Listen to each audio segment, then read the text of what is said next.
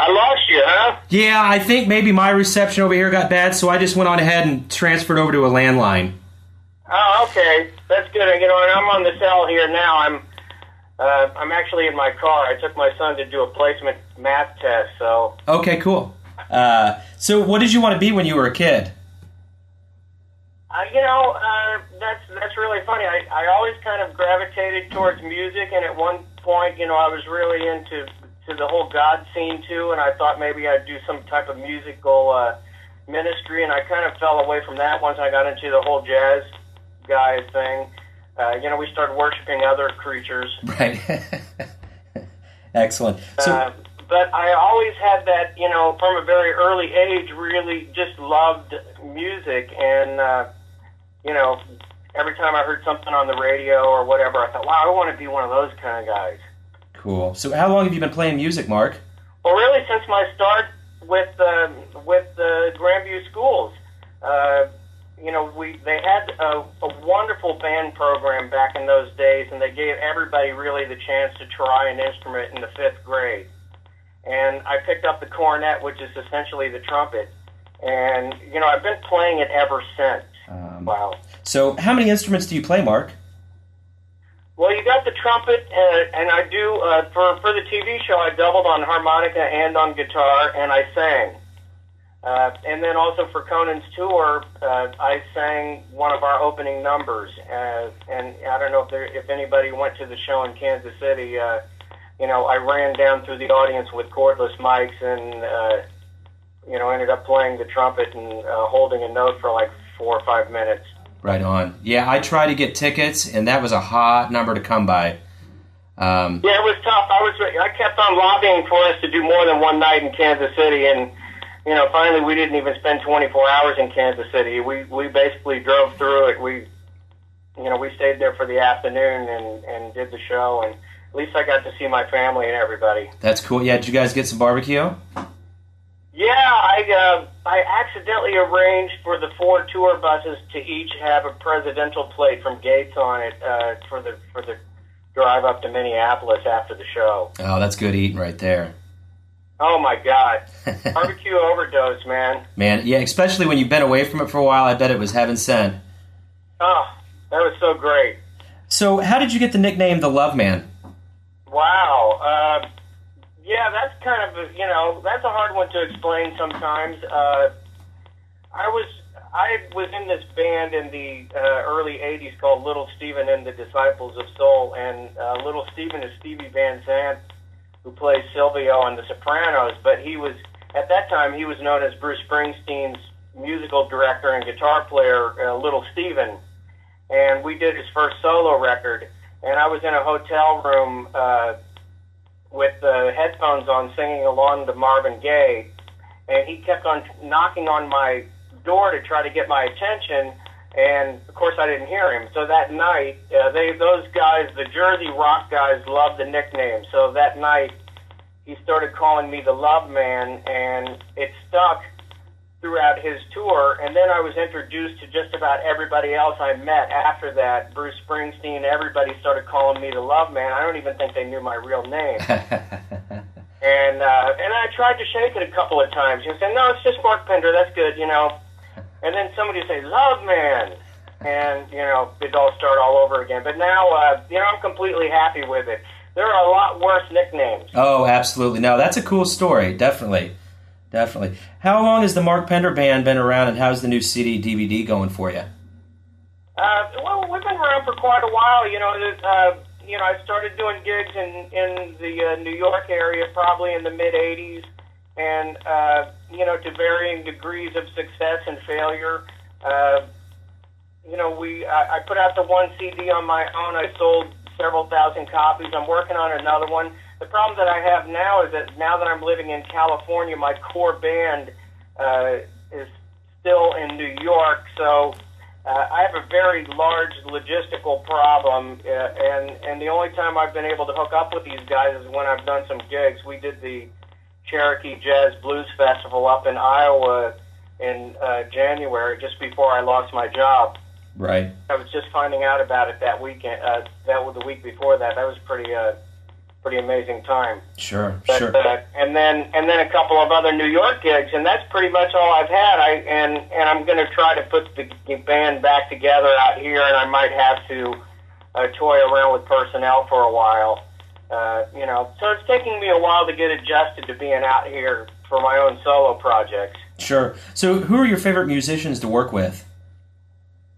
Wow. Uh, well, you know, the guys in the Conan band, you know, uh, you know, are just, you know, they're like brothers to me. We're like a family. Uh, if there's anybody I'd love like to be on stage with and feel comfortable with, it's them.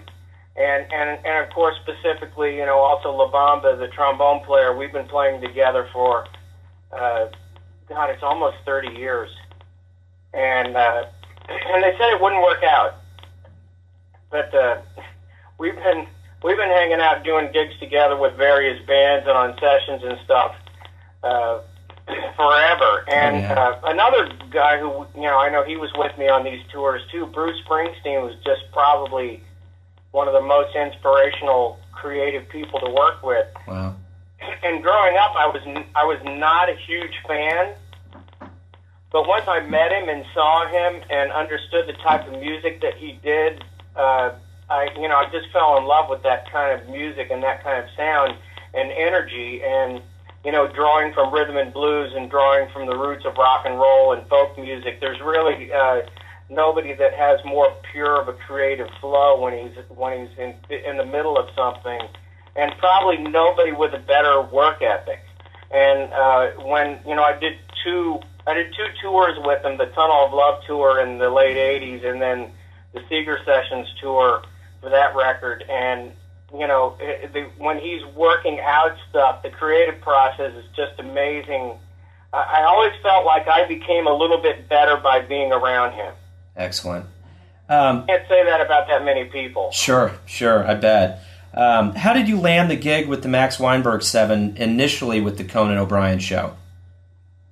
Well, we auditioned as a band, and and I actually knew Max through Springsteen's project, and there was another band that myself and Jerry Vivino, the saxophone player, and Jimmy, his brother, uh, the musical director, uh, and and now band leader for uh, for the band, uh, were doing this jump blues project with Max uh, called Killer Joe, and we did a lot of of uh, you know it was kind of pretty much like Kansas City style music, and we were playing some gigs around New York, and uh, Max secured the audition with the record that we recorded, and uh, we went in and did the audition, and you know, to to my surprise, we we got it.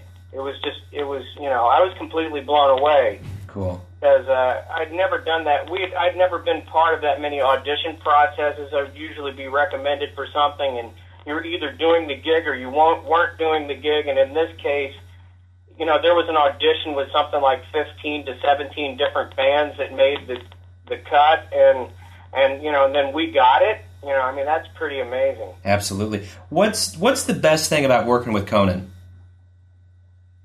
the best thing of working with Conan is his fierce sense of loyalty and his love of music. Uh, you know, we're looking at now. We've been part of three separate projects with him: uh, late night, the Tonight Show, and the tour. And he he's always treated us with so much respect and kindness.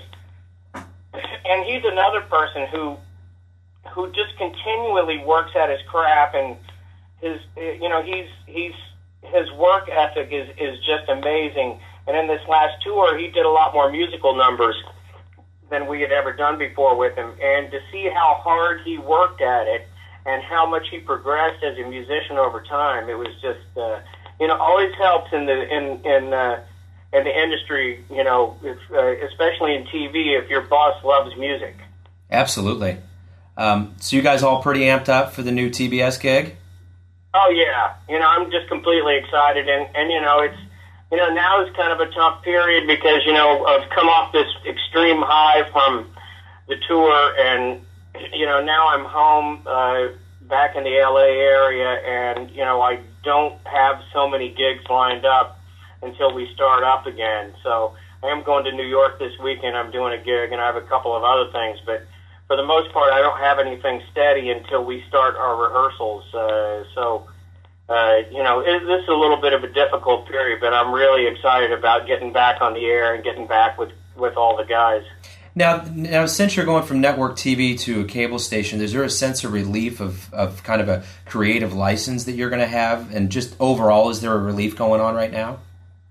You know, I have no idea because I'm, you know, they don't have us in for any of the writers' meetings. So uh, I would imagine that, uh, you know, Conan just seems so pleased with the the whole TBS development, and and I think that there's got to be a lot of reasons for that, and and uh, uh, you know, maybe that's one of them. Maybe the fact that he's really, really wanted there too is is something else. You know, uh, it seems like TBS really wanted him, and that's got to feel good. Absolutely. I'm going to switch to music again. Who are your favorite jazz musicians? My favorite jazz musicians, you know, you know, coming from uh, the Kansas City area, I'd have to say Count Basie. I must have seen like a dozen times growing up in Kansas City. Uh, I love Dizzy Gillespie. I love Miles. I love Maynard Ferguson. Uh, you know, uh, probably started playing the trumpet because of Herb Alpert. Yeah. You know, when they gave us a choice of horns, you know, they were playing a lot of him on the radio at that time. Uh, you know, there, God, you know, it's just kind of endless. Jimi Hendrix is just a huge fan of Jimi Hendrix. Wow.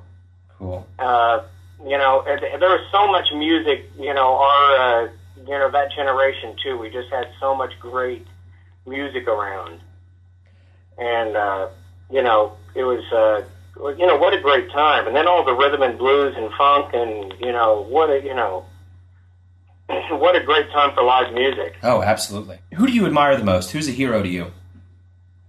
What's that? Who do I admire the most? Yeah, who would be a hero for you? A hero for me. Yeah. Wow. You know, there's so so many uh, it's it's uh, you know I had so many mentors growing up and so many people who you know gave of themselves so freely uh, to help me out with it without any you know without seeking anything in return mm-hmm. and and and those people are truly the heroes for me and you know Alan Epstein was was one of them uh, there were you know and when I started playing in Kansas City, Willie Rice was he was the director of the Inner City Orchestra, my first full time job. He he really took me under his wing and treated me like I was his son almost. Uh, and uh, you know, God, you know, Steve Harvey, you know, we became really good friends, a saxophone player. Uh, you know, these people I really looked up to, and uh, you know, and then then of course my dad was a very strong individual and everybody loved him. He was so charismatic. Uh, you know, I kind of started out fairly shy in Grandview, and uh, you know, somehow I found a way into the entertainment business. So, uh, a lot of people I looked up to had big hearts and were willing to go a long ways. Those are those are really the, you know, it's maybe not the big names that you, that you think of that are the true heroes to me, but it's those people who make a difference and and like your your everyday quality of life without seeking anything in return for it. You know. Absolutely. No, I I would expect that would be the answer for sure. I tell you what, Mark, that is all I got. And on a personal level, I got to tell you, I'm a massive fan of Conan. I can't wait for November, and I'm crossing my fingers for the uh, Emmy win for you guys. Oh boy, I sure hope. Yeah, that would be a good one. That uh, would be uh, that would be you know a little bit of justice on our part, wouldn't it? Oh man, that would be the best justice I'd, I'd seen in TV in years. So, uh, but thank you, sir. You're a, you're a class act. I appreciate you getting back with us, and good luck with everything with Conan in the future.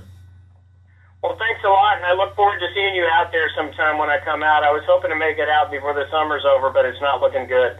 Well, I'll tell you what, when you're out this way, I'd love to meet you. That'd be great.